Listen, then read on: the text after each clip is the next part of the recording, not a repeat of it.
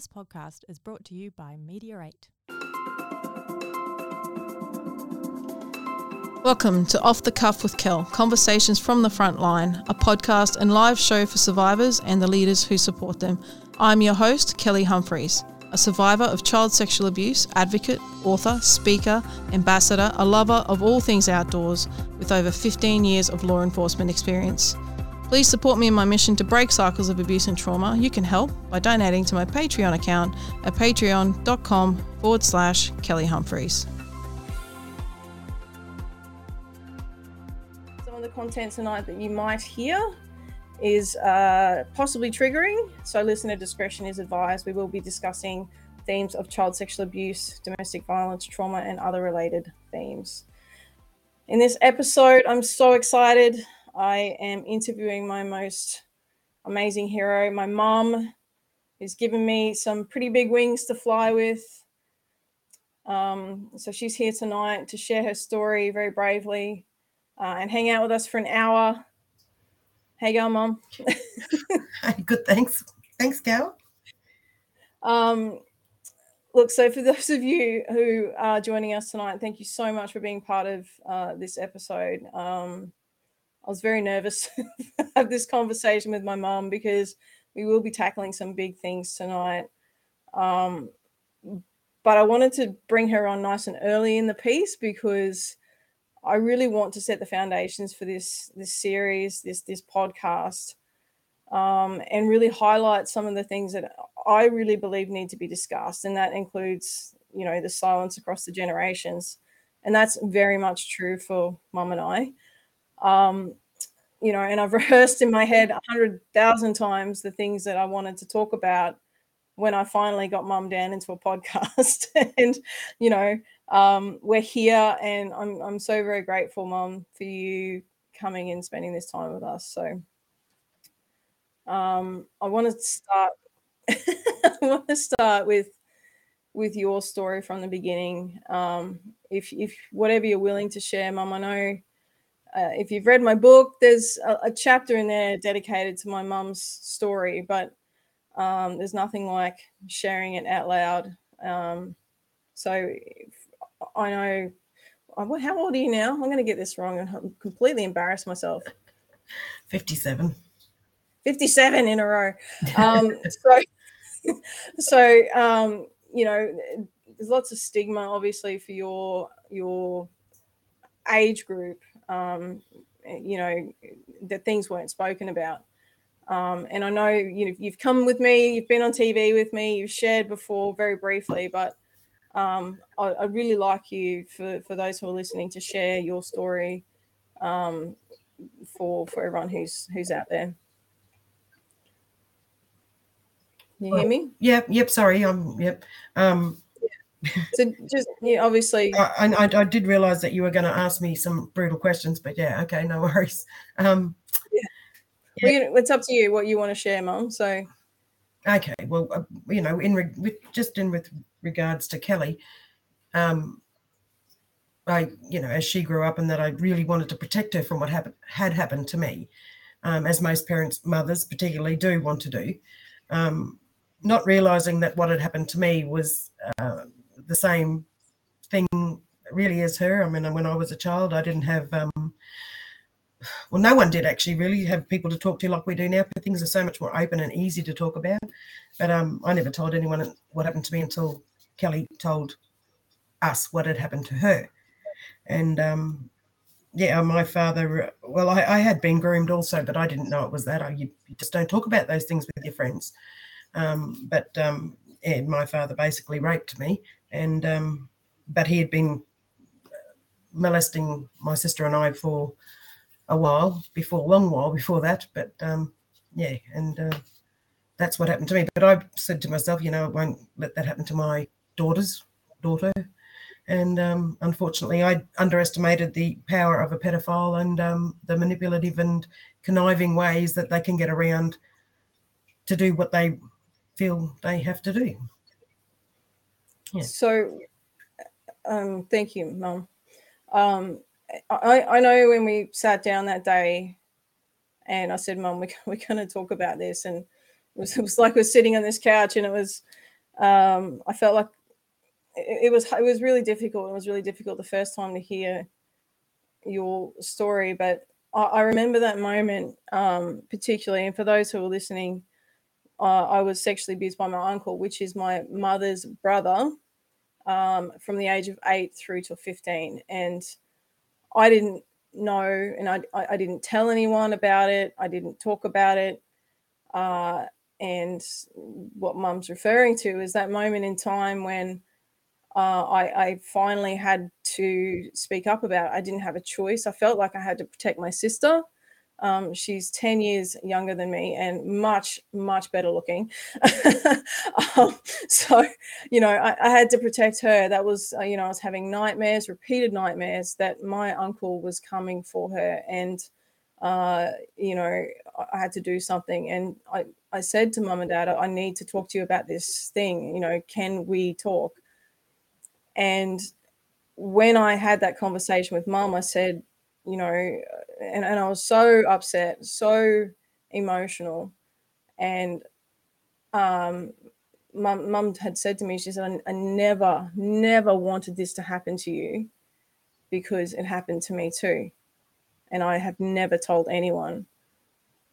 And that was a revelation moment for me because I knew for that moment that I wasn't alone, that I didn't have to do this on my own anymore. And and that was really difficult because um, I, I had struggled for so long with this secret and so confused in my mind, and I felt so alone. And I feel like, and myself, and I mean, we've never really, and just for anyone who's really listening tonight, Mum and I haven't had this conversation. We've had it in brief ways where uh, I'm like, all right, Mum, we're going to write about this, but we've never had a conversation. So you're hearing this conversation for the first time. Um, and that in itself speaks to the stigma of silence because we just don't want to make it uncomfortable for each other. And the, and, and and the power that the the pedophile holds over the victim because they make it so hard for them to be open because our family is very open and we talk about everything and we're loving and hugging and everything. So it was hard for me to understand why Kelly couldn't come to us, why she didn't tell us sooner. So there, mm. there's the manipulation of a of a pedophile, and um, how they put a child, well, I guess, on the line, and then you know, just it's their own gratification thereafter and they don't care about anything else. But a child's life is not the same ever again. No, that's right. So for you, mum, I know it was particularly difficult growing up because you were you lost your mum when you were 10. Yeah. Yeah. yeah so, so grandma died um, from breast cancer quite young. So you were um, in foster homes and no, we're not, we were never in a foster home. We were in a children's home, but um, but you know, I had if even if I had the, the um, emotional strength or whatever you want to call it to tell someone, I really didn't have anyone to tell. I didn't have an auntie close. I had I didn't have anyone to tell. Who was I going to tell? You know, you don't talk to your teachers about things. Not back then, you didn't. I mean, now you probably could because things are more open. We didn't have guidance officers and stuff like that.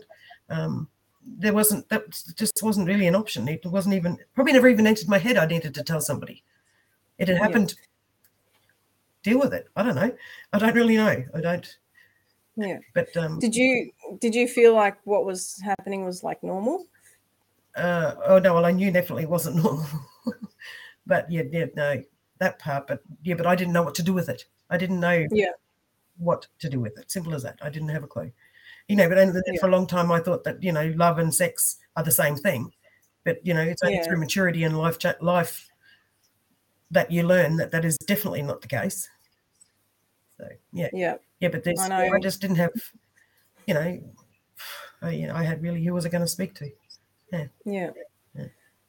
And you know, I think, and this is what I said. I remember the first time I ever shared my story. I was in police headquarters at a Toastmasters event, and I uh, I knew that I wanted to talk about this, and it was like a seven minute talk, and I recorded it and I sent it to mum, and um, I said, how do you feel? How do you feel about that? You know, and do you remember what you said, Mum? No, I'm not. I'm sorry. You're gonna have to. You're gonna have to refresh this memory. Well, you, you you said you felt really guilty. You felt really guilty and you felt really ashamed. And then I said, but you it happened to you. Yeah. Yeah. Yeah. But then I said, you've given me this amazing strength and resilience and the ability to do what I'm about to do. And Yeah. the thing is, I had always had good role models in my life. Yeah, I've had good yeah. adults in my life. Mm. I've I've been able to pursue the dreams that I wanted to pursue. And it was never easy. God, none of it was ever easy No. No. but you know in many ways i feel like you you took from your story the hard stuff and you did your best Through to adversity grows strength. Hopefully, you learn that strength comes with that. You know, you, you can either let it defeat you or you don't let it defeat you. Simply, simple, really. You know, don't let it rule what your life's going to be. You know, it, it happens. You can't unhappen it. You have to um put it where it belongs, I guess. yeah well i i just know and and i think because i think for a lot of survivors out there there's a lot of parents who are not supportive when they speak up about No, that's these that's a big issue for me because I have um, some friends who have had um, some fairly horrific, um, uh, I'm not the word, but, um, happenings in their young lives, and the mothers or parents knew, and but nothing was ever done, and that is tragic.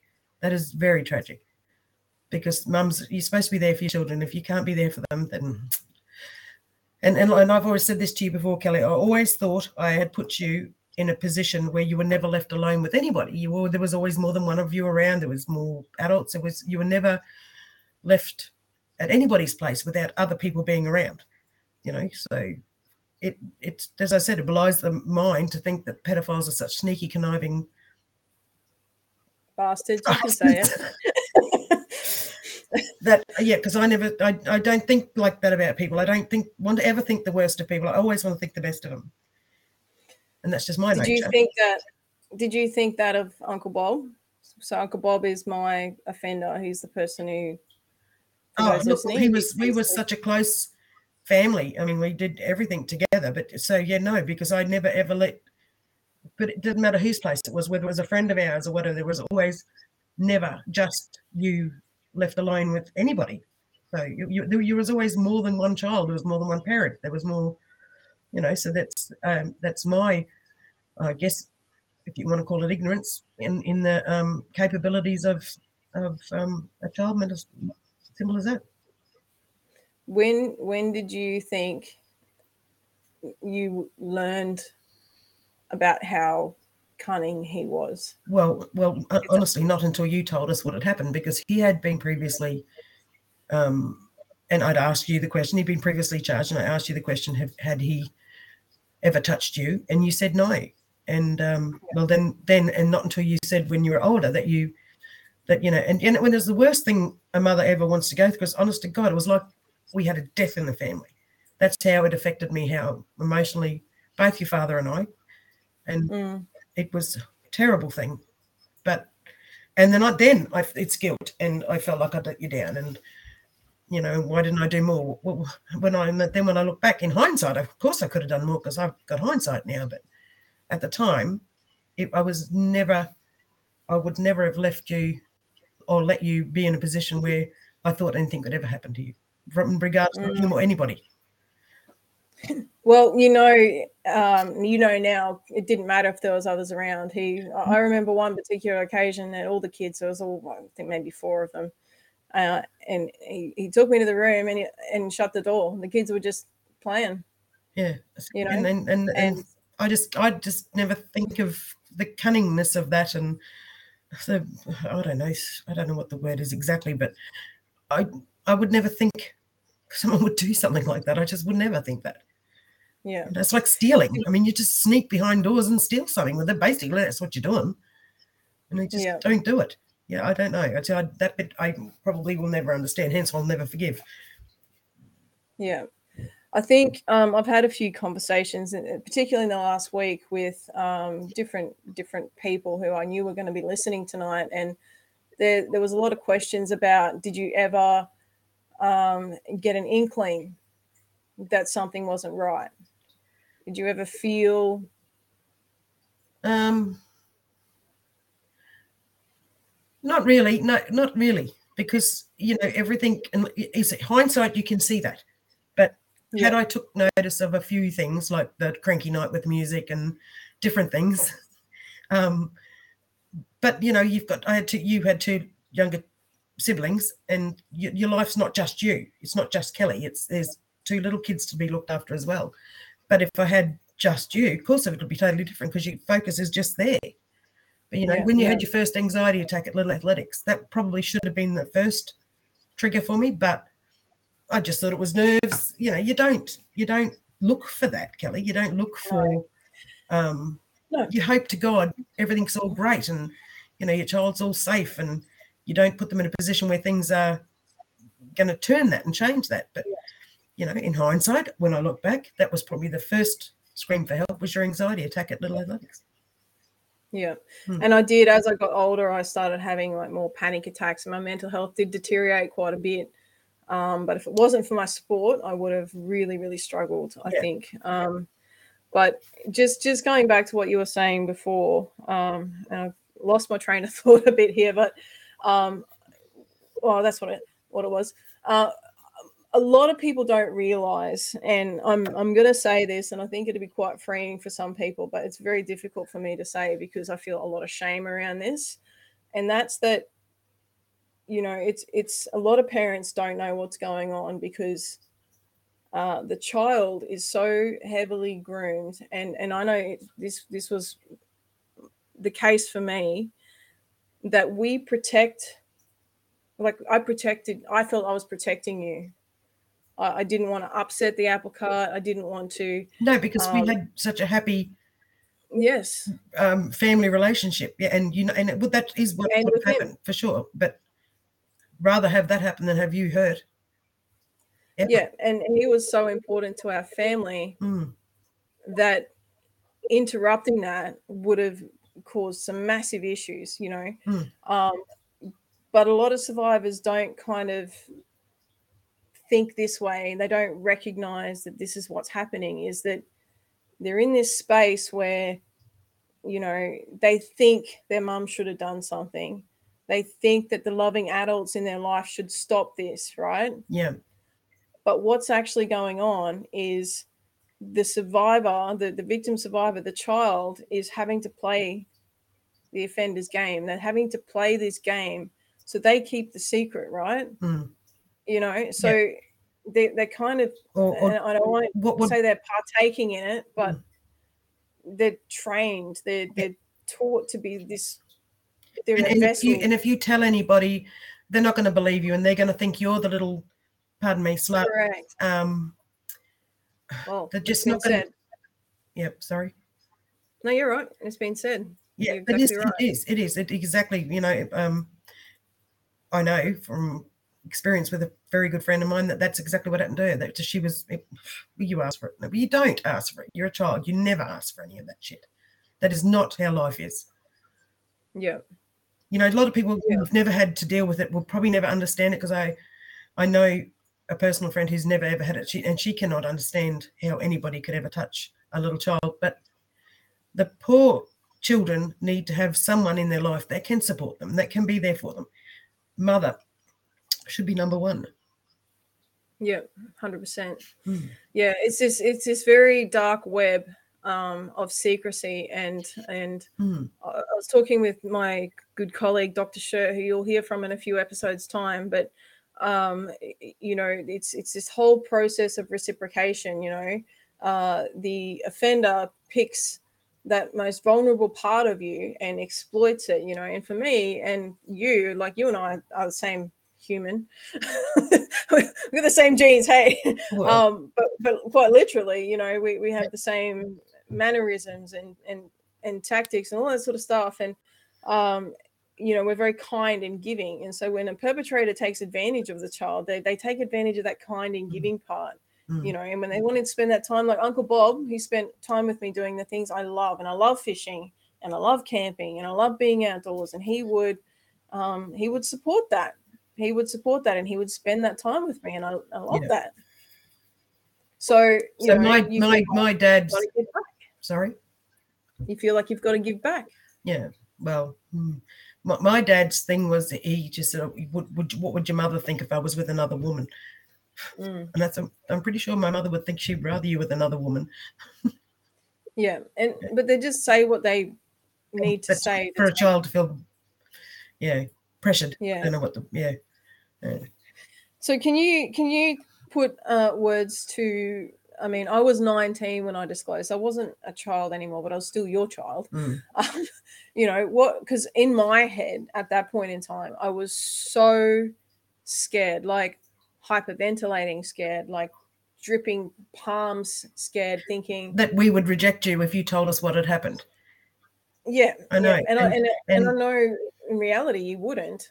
I know that, but you were you were so scared that that was what that you wouldn't have the love that you'd had before, but and and it never happened.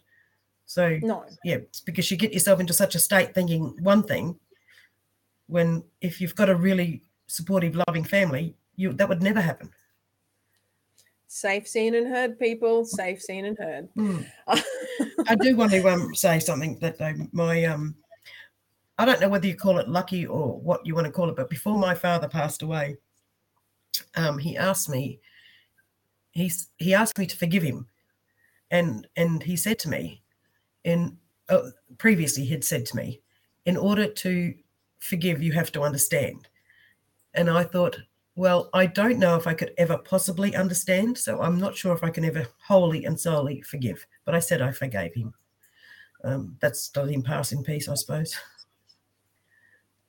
Yeah. Anyway. And do you feel you feel you got closure from that or Um, really?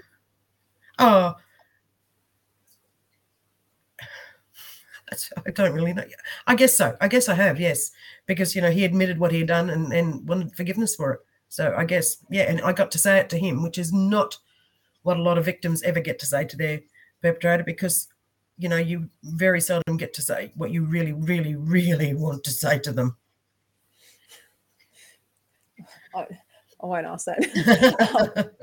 well, Um, I've seen, I've seen, I've nearly had a nervous breakdown at work because I've seen Bob uh, out the front of our my workplace, and I've almost said because I so want to just tear out there and and say what I need to say, and that part I need to probably leave behind and forgive and forget about, but I Mm. cannot. So um, until I can shove your book in his face and tell him to stick it up his backside, I probably won't be able to. yes, it is a good book. It tells all, um, which, um, yeah, it's my sweet revenge in a way, I suppose. um, you know, uh, when struggling with forgiveness, it's not about. It depends. I think it depends on the level of victimization you've had with struggling with to forgive them. I think someone who's been. I, I can't call anything other than tortured. Tortured for ten years. That's going to be awfully hard to forgive because your whole life is never was never uh, left to be. You were never left to be a child. You were turned into something Yeah. that you you shouldn't have been. because of that. So forgiveness is, is a very hard thing and it's a personal thing as well because not everyone has the same ability as other ones. So other people. So uh, I ask this with with love, a- and, you know, but uh, do you feel like do you feel guilty, like For for you, for Bob? Yeah, um I don't feel guilty. I don't feel as guilty now. I still because I would like to turn back the hands of time and just go at one point say. But you can't do that, can you? No, So the guiltiness is is not like that, no. yeah. Because I remember in the beginning, and I know that the more we've talked about this and the more advocacy and speaking and stuff that I've done, I think um, you've come to see things differently Oh, by yeah, just- understanding more about the nature of Yeah. a sex offender. once you've realised the nature of a uh, yeah, I honestly have totally underestimated their abilities. Um, Yeah. And there was not, he would have, no matter what we would have done, apart for locking Kelly up and never letting her out of the house, he would have found it an opportunity of some short Yeah. sort. Sorry. So I guess for any parents out there who are listening tonight, um, I just want to encourage you to recognize the manipulative, grooming, cunning Oh. nature of a predator and understand that predators groom families in order to have access Absolutely. and you know, I mean, they, sexual access to a child. they're there to help. Yeah. They're there to do this. They're there for that. But they're they're grooming everybody in their whole in cir- cir- the whole circle. Their whole circle. Yeah. to get what they want. Yeah, and that is unfortunately sexual gratification, which Yeah. is what the grooming definition is. Mm. So, you know, but understandably, there are parents who also uh, don't believe or disregard uh, their child's disclosure. And, Yeah. um, you know, I had an irrational fear, absolutely irrational fear that I would not have a place in the house anymore, that you guys would not love me. And it is a rational fear. And it doesn't matter if you're an adult or a child, but when you're an adult, you still have those childlike feelings. You still want to be loved. You still want to be, you know, Yep. cared for. And I think you have to come to a point where I think the need to speak up is more powerful than the need to stay silent, right? Yep. And at that point, it wasn't just about me. These nightmares were so vivid. It was like I could reach out and I could touch him in these dreams, and it, I was sick to my stomach. And you know, it wasn't long after I'd um, spoken and and told you what was happening. Um, and I was 19 when I disclosed. My sister is 10 years younger than me, so she was only just eight or nine at that point in time, right? So, you know, that's a little bit later than when the offending started with me, but I, it was playing on my mind that he was possibly going to target her. And then, you know, that's when you saw him squatting down behind a car watching her, you know, and you called him out on it and you did the right thing. But it was also the- around the same time that I had disclosed. So, you know, uh, this happens and it's real, and we need to stand up for these kids who cannot stand up for themselves. Exactly. Yeah. And and you know these the I feel particularly hard for those young people whose mother or whoever who's their carer knows there's something going on and does nothing about it. That is the most heartbreaking thing I can possibly think of. Or even some even sometimes they condone it. I mean that's just, I, that boggles my mind to think that that where is the love there from a parent? That is not that's selfish, thoughtless, single-mindedness. As simple as that. They they're not thinking of their child at all, Mm. unfortunately. So, but the poor child then where does the poor child go if it can't go to its mother or auntie or whomever? An adult. An adult. Yeah. Which which adult in their life is going to be there for them? Yeah. So you know, and that goes on. It does go on. Yeah. And some Look, people I- never speak about what happened to them because what are they going to do? Who are they going to go to? Their mother didn't support them. Mother, yeah. That's So what what ad, what advice would you give to those parents? well to those parents. The parents, you know, your child, children come first Uh, in, in life. Children always come first. If you didn't want them to come first, don't have them. You look after them. You don't drag them up. You bring them up. You raise them and you raise them properly. But you know, those parents out there that aren't there for your children, well, I don't know what you can do for that. But the child needs to be or find or look for someone they can trust. There must be a teacher, um, the bus driver, heaven forbid. but yeah, that's hard. That's hard. Yeah. the ability to find someone to trust. Like I had nobody who was who was I going to tell? I had no one Yeah. to tell. So So when I so going back to when I disclosed to you, how did you move through that? Oh, we will. Well, it, it was a very, very, very traumatic and difficult time for us. But not. It's not all about. It's not about us. But the feeling that your father and I had was honestly, it was like someone had died in our family. The the the grieving. It was we were grieving. Simple as that. We were grieving for the loss of something that should not have been lost, and it took us a, a long time. Um, it took us a long time. It was, it was a, a, just a grieving process. As simple as that. The loss of something that was will never come back, and never get back. Now. I know, I know we've had never really, like I said, this is the first time we've had this conversation. Um, but do you think, and I mean, I don't know, I kind of, I I mean, I'm always good to talk about stuff, but I kind of avoided this with you because I'm like, oh, this is going to be a hard conversation. I'm not sure I'm ready for this. But did, did you, because initially we didn't talk about it really at all you know we, we didn't i think we each had our own grief to go through Yeah. you know and it was also a short time after i did go overseas at that point as well Yeah. but we never spoke about it Right, and i didn't no well i didn't get therapy or anything like that for a very long time Hmm. But yeah, we Um, both we both had had to deal with something we had not dealt with before. Yeah, you're right. We, we probably should have done it together. I probably should have run America with you. So, in hindsight, if you're listening, make sure that when your child discloses or somebody close to you discloses, you get early intervention and support as much as possible. Um, because uh, I promise you, as an adult with a lived experience, um, I've had to battle through some pretty big shit, basically.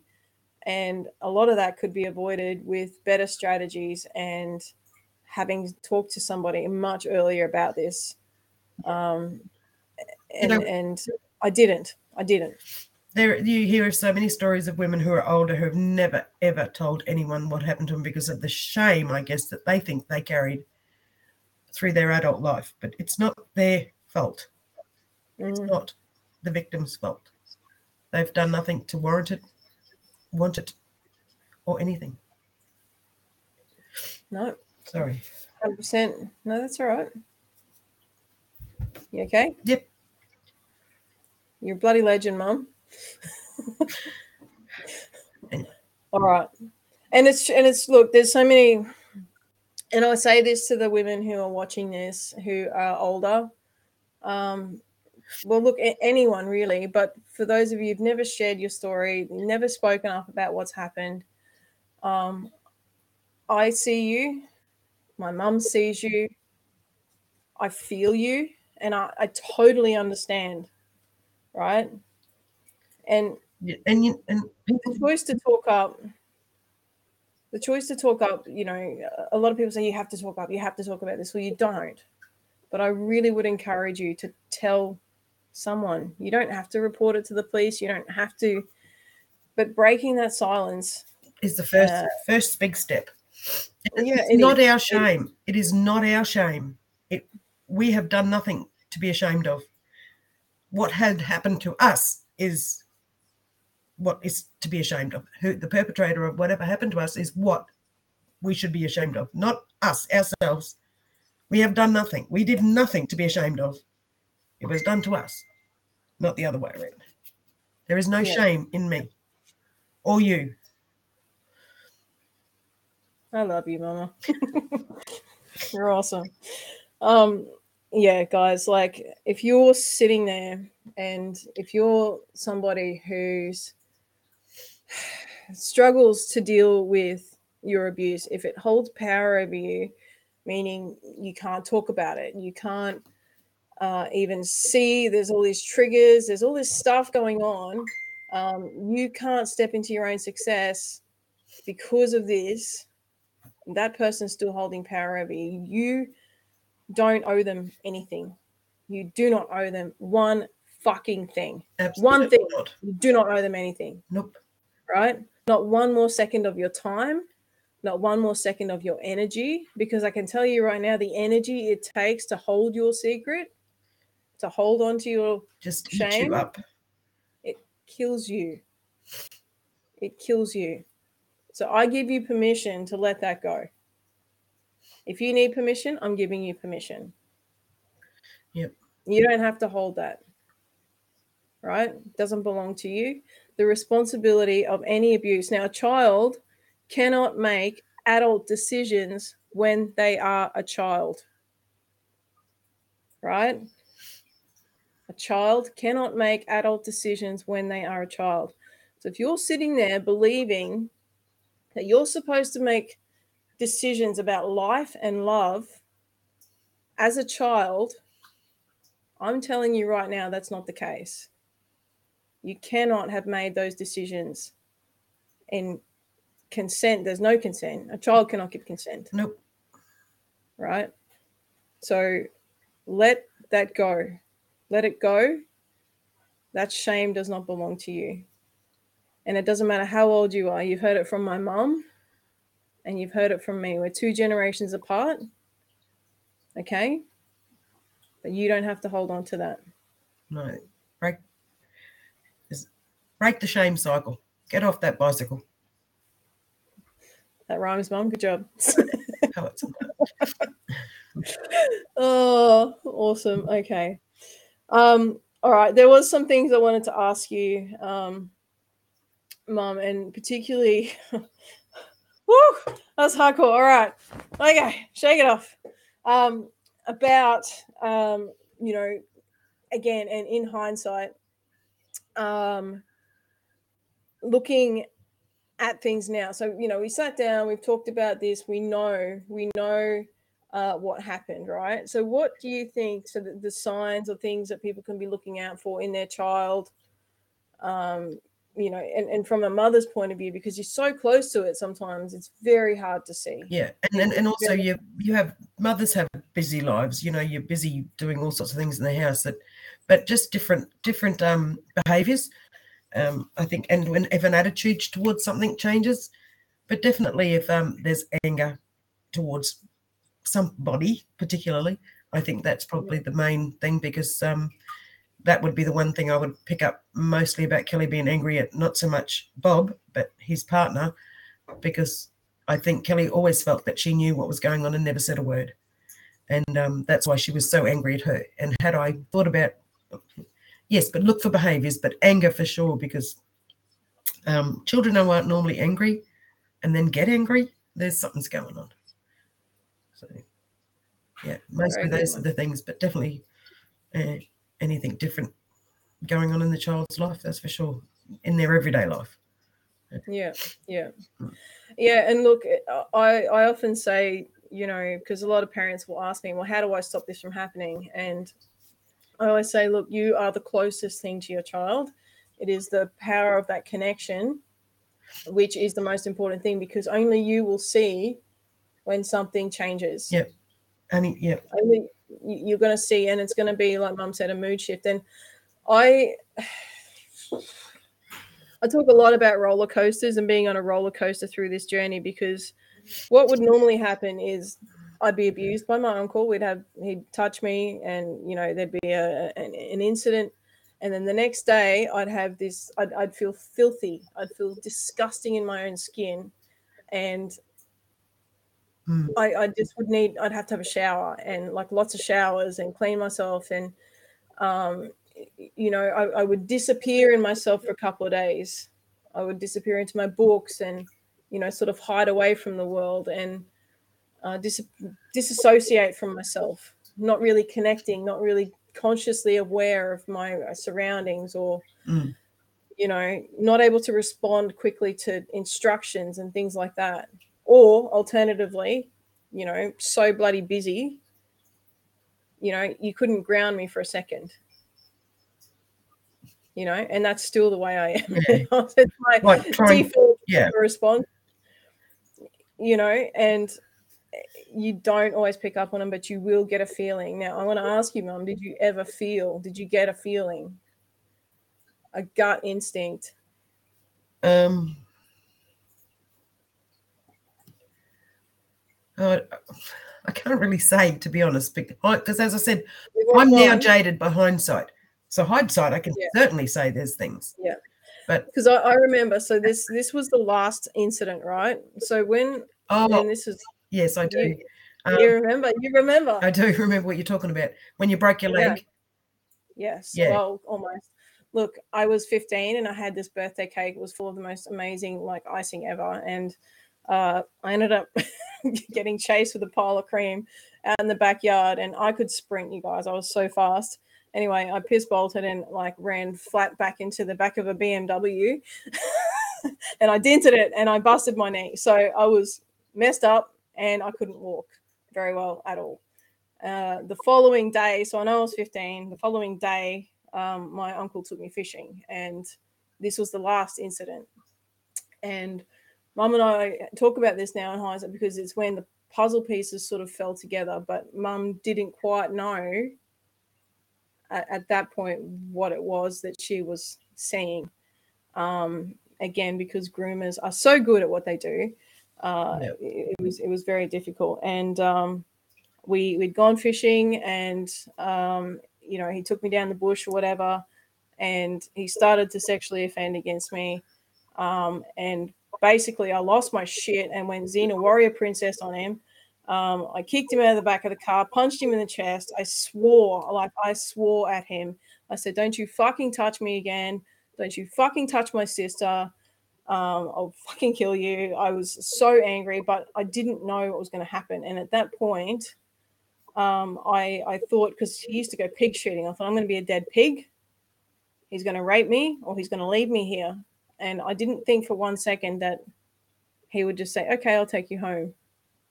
I was like, you fucking coward. No, they're weak. They're weak. That's why they pick on children. But then I was so angry because I thought, why the fuck? If I could say this after one moment, like one time, and I say, stop what you're fucking doing, don't touch me. You don't have that ability as a child. You don't have that no. ability and the strength to say stop when you're seven. You don't. No.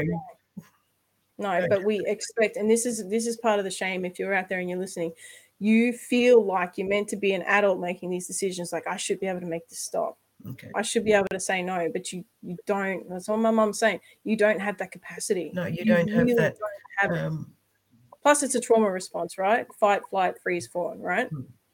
you don't have that capacity. No. So when i came back to the house after that i was obviously extremely emotional um, and I, I stormed out of the car and then mum came out. Yeah. Do you remember? Yeah, and then I just asked what was going on.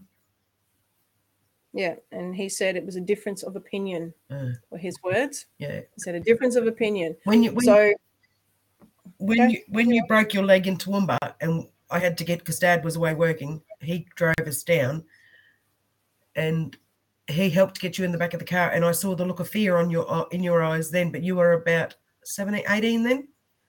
And it was yeah. just before you told me told us what had happened that because i think that was the start of you having to deal with everything and have to say what because i thought what's going on here? Yeah. why are you so scared that he is here? What's what's this mean? You know? Yeah. And then my brain so, was starting to think things too and i thought well you never said anything so you know um, yeah yeah so move, moving forward so from that moment obviously things had been like sitting in my mother's little brain and I went off to college and uh, was competing and training and doing amazing, cool things. And um, I'm really special, and I, I, think I've said this before. Is like sometimes you need to be hit by a car to be woken up. Yeah, well, that's what happened. that's what happened. I got I got hit by a car and I broke my leg. Um, it was not fun, but um, it was it was that moment that um, yeah, I, I came undone. I literally couldn't contain all the stuff that was inside of me. And, you know, that's when I ended up telling mum and dad. And I, I couldn't walk and I couldn't drive. So she brought Bob with her to come and, no, actually, I had my grandmother and he came. I can't remember. Anyway, he picked me up, but that was Mum and Bill got you from Mum and Bill got you from Toowoomba, and we picked you up from Mum and Bill's place. Yeah, so my grandmother and uh, grandfather at the time Mm. um, pick me up. But yeah, it was just I was I, I had grown, see, because I was away. I, would spent this time at college, and I was growing, and I was strong, and I was learning about myself. I was taking back my power. People I was mm-hmm. taking back my freaking power, right? And then he comes back in, and uh, you know I don't get triggered a lot, but I I had a trigger response to him, and I was I was afraid, and I remember the moment because he was pick he picked me up and was putting me in the car, and it, it scared the shit out of me to be honest. I was I felt so sick, and that was that was the beginning of the end for him, Mhm. right? So then, um, you know, uh, I told mum and dad, and then we went to the police. And there is, I won't say it's a happy ending, but there is some closure. We ended up, um, he ended up getting convicted uh, and sentenced to four years, but only served 18 months. So I, I won't comment too much publicly about he has lost feelings. he has lost way more than we have. He doesn't have any of his family anymore. We have still got all of ours. So Yeah. And, and you know, and that's the part I guess I can draw my justice was served card from. Um, but in saying that, you know, I'm, uh, and I have to be grateful to you, mum and, and dad, um, for providing me the ability to have the strength and resilience to do shit like this podcast, you know, and, Mm. and to be here and to, to like have these conversations because without the strength and the courage from you guys, I, I wouldn't be here, you know. yeah, Um, so that being said, it's not definitely not been an easy journey for me. Like it has been, I mean, and, and we'll, we'll talk about this in this series, guys. Like we're going to talk about triggers and relationships and not being able to see red flags due to trauma. Um, you know, the definition of love and how it changes. There's so much, I- so much stuff to unpack. I think um, for some people they have wonderful instincts, and if your first instinct about someone is to not trust them, then don't. Simple as that. Do not, because if that's what you feel, then then honestly, nine times out of ten, that is exactly what you should be doing, not trusting them. So No, you- not at all. it doesn't have to be whoever it is in your family or or close friends. Don't. If you have that feeling, for goodness sakes, work, don't take notice of it, because yeah, it's you know, it is a mother sometimes has it. Well, sometimes one of the family members do, but yeah, but listen to it for sure. Yeah, definitely. I think we dismiss gut feelings as things that they're not. Sometimes we write them off as other stuff Yeah, when you know intuition is so important. It is very important. Um, if someone gives you the yeah. creeps, there's a reason they're probably creepy. Yes, they are. Um, okay, cool. So look, we've we've probably there's so much we could unpack, Mum. Seriously, there's a, a lot of people tonight watching, and if you're watching tonight, I just want to thank you so much for supporting Mum and I to have this conversation. There's a lot that um, didn't get to ask, but you know, maybe Mum will come back and we'll tackle them again another night. But um, Sure. you know it's it's very hard and i can't imagine i mean i'm a step parent but i'm not a parent myself. Um you know and i can't imagine what it would be like to um you know have a child who was sexually abused by someone close in our family you know i can't think of the ultimate betrayal. So i guess i just want to ask you mum what did you do with that betrayal? What did you how did you handle the betrayal?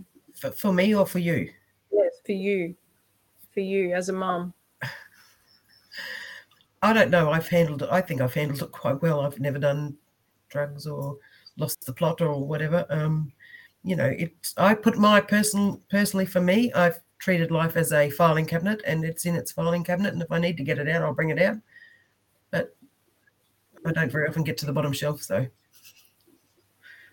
that's it. and then how how did you feel when you know because obviously when so when my mom was growing up she relied very heavily on my abuser my uncle her brother to support her because there wasn't those role models and those strong characters in her family. So you know it, it was he was mum's big bro you know? Um and and knowing what he had done what did what did you do with that Well, that's the most devastating thing, isn't it? That is the biggest betrayal at all to destroy a family for your own personal pleasure. And, you know, that's uh, the biggest betrayal I can imagine because, yeah, you've just destroyed a whole network of lives for your own pleasure. Yeah. I, I think a lot of people, a lot of families particularly, don't want to believe that someone who's close to them could possibly be that person, could possibly abuse their child. Mm. Um, and, and they don't believe. They don't believe the child. And I- I'm going to say this statistics suggest to us that 98% of children who disclose are they are telling the truth right? So if you're a parent and a child discloses to you the first thing you must do is just believe them. You have to believe them. Yep. they're not making that shit up. You cannot make up this stuff. You really can't. So first and foremost believe them. And you know my greatest fear was my parents wouldn't love me anymore that mum and dad would abandon me or somehow be alone so the next thing is to validate your love for them. I love you. It's not your fault. it's not your fault. Hmm. you know?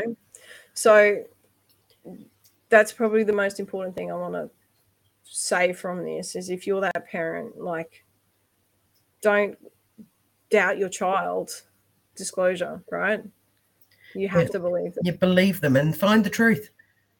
yeah Mm. because this this shame and this stigma carries on you know like uh, and a lot of parents gosh there's so many things in my head um one, one thing is like i didn't know about my mum's story until i was 19 and disclosed to her right and then she's like oh my god it was giving her permission to share her story so she just said that happened to me too if you're out there and you've got a story and you've got children that are struggling with stuff tell them tell them that you have a story. You don't have to go into the nitty gritty.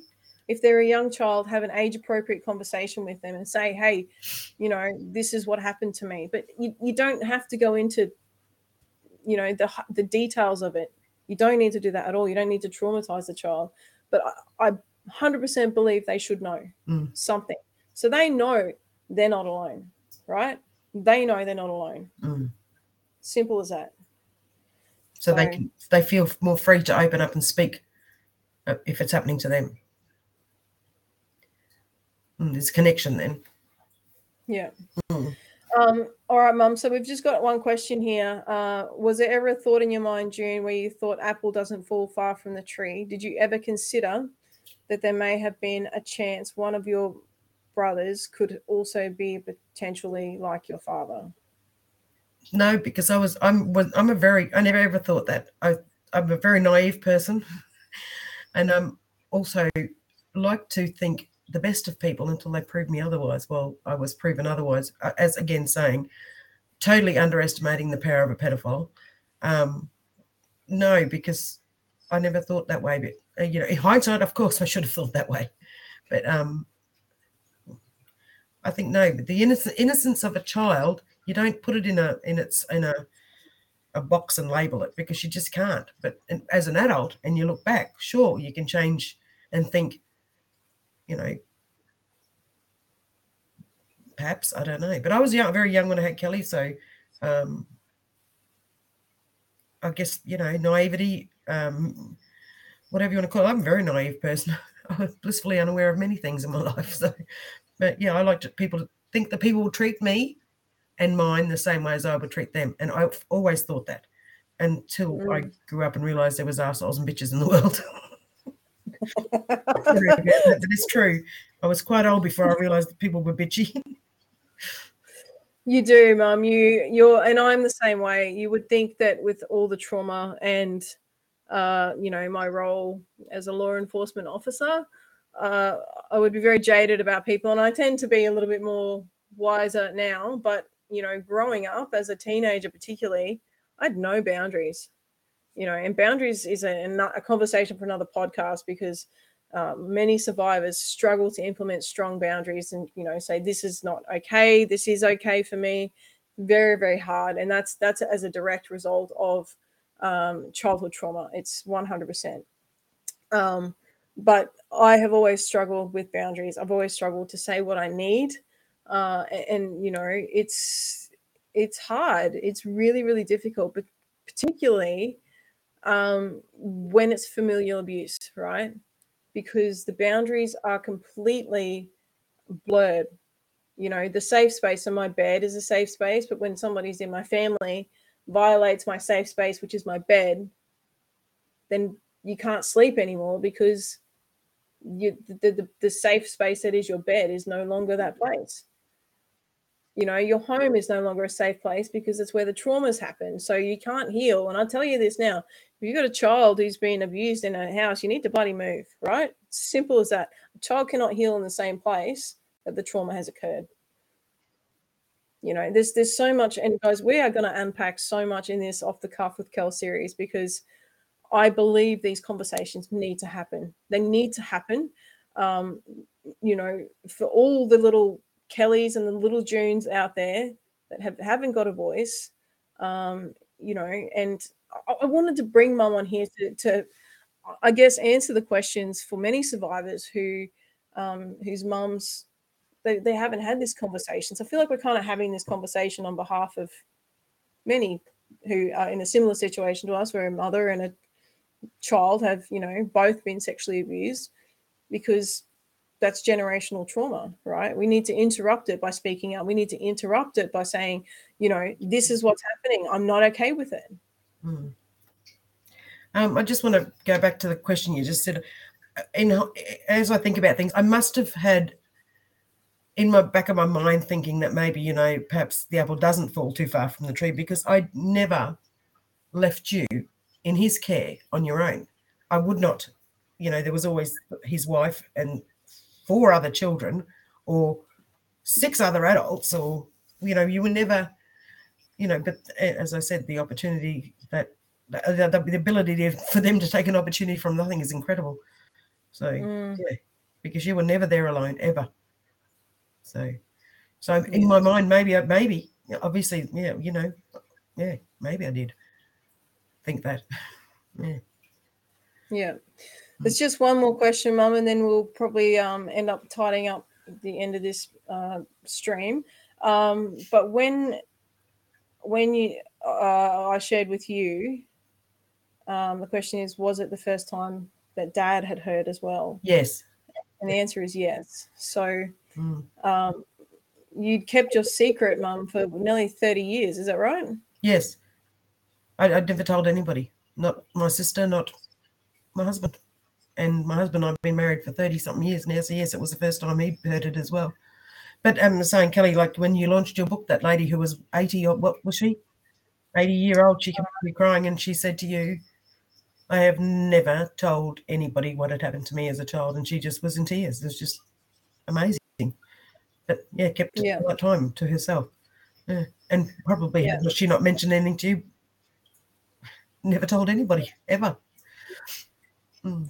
Yeah, and and guys, if you're out there and you, what was that? Sorry. That's the stigma that they make you feel behind it that it's it's your fault and that you should be ashamed, but there is no shame for us. No, that's right. You don't own it, guys. It's not yours. It belongs to the predator. Uh, the sadness of that was lost. Sure, be be sad because you know you've lost something that will never be brought back. But yeah, that's a normal part else. of the process. Find something else. That's right. Use your but, use your yeah use your things to do something better. Absolutely. Um, but yeah, if you are sad, that's okay. That's actually quite normal. All right. So if you don't feel anything, that's also very normal. Mm. So never ever beat yourself up for how this makes you feel because I guarantee you, you're probably feeling exactly how you're meant to be feeling. Mm. All right. Um, but don't let it hold power over you. Do, do not let that predator have control over you anymore. Do not give them one more ounce of your energy or your time. Okay. Um, all right. So, guys, um, uh, oh, sorry, just one more quick question. Did you speak to your brother when uh, you found out what he was doing?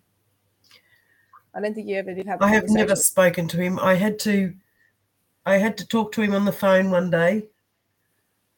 Um, only because I think he would have thought it was very suspicious. Was Kelly was laying charges, and um, I thought, should I haven't spoken to him for like because I can't can't speak to him, but I had to talk to him on the phone, and um, it was the hardest thing I have ever had to do because I was a shaking, pardon me, dog shit and raised by the I was shaking like you wouldn't believe. and I got off the phone, I was just a wreck. And I said, I will never speak to him again. I can't even, I don't want to look at him because I am so angry with him still, and I will always probably be angry with him until I have my say to him. If I can ever have my say to him, then I think I'll probably get it. Maybe, I don't know. I'd like to put Kelly's book in the window next time he comes in and see you. Have a good read, mate. Yeah. I'd send him a copy, but I don't want to waste my money. no. Oh, I'd, I'd like to. All right. Yeah. Well, maybe we can. No, I, Um, I, I, I, right. I could summon like a G up to do it, that's for sure. Stop Go and, go and shove this Uh, in the window of his car, would you? Oh, All right, you guys. Um, if you have joined us tonight, I just want to say thank you so much um, for your support. I can see all your messages and your encouragement. Um, you're not alone on this journey. Men Um, or women. So many of us, yeah, men or women, and Absolutely. so many of us are sitting quietly I will hold your uh, virtual hand. 100%. So, you know, uh, I am establishing an off the cuff community. If you want to be a part of that, you can subscribe to my Patreon account at patreon.com forward slash Kelly Humphries um, and help support the work of this podcast. So I would love you to do that. Um, but thank you so much for being part of this. Um, and again, breaking cycles of abuse and trauma is difficult. Um, we've chosen to have this conversation because we needed to have this conversation. We needed, my mum and I. But for many of you out there, I, I really hope, I really, really do hope that you've um, maybe let go of some stuff, you found some insight, maybe some healing. Um, we'd love to know what you what you're thinking about this because I plan to bring you more content like this. So um, I love you. I really appreciate you. Thank you so much. Um, and guys, you can download the podcast uh, for this in about a week's time from my website, kellyhumphries.com. Thank you guys. Thank you. Thanks, Mom. Thank you. Be brave, everybody. Be brave and strong.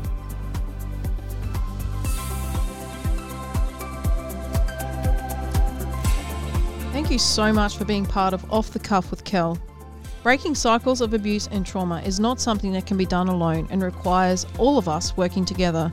Your support makes a huge difference.